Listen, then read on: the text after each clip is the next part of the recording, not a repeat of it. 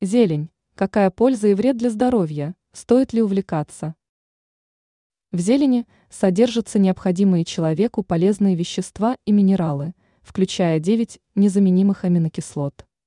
Однако даже у такого полезного продукта, как зелень, есть противопоказания.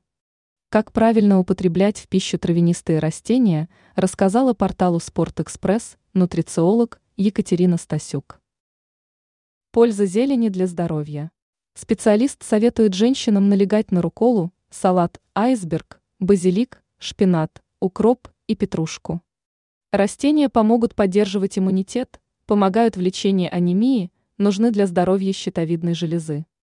Мужчинам подойдут кинза и кресс-салат, которые содержат каротин, пектин, ароматические масла, витамины, минералы и аминокислоты. Растения помогут повысить потенцию и улучшить работу сердечно-сосудистой системы. Противопоказания для зелени. Растения богаты клетчаткой. Однако увлекаться такими продуктами не стоит. Норма в день составляет 100-120 год.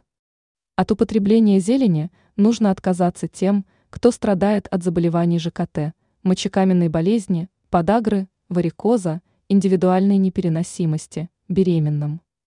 Раньше мы писали, чем полезна для здоровья петрушка, базилик, кинза и другая зелень.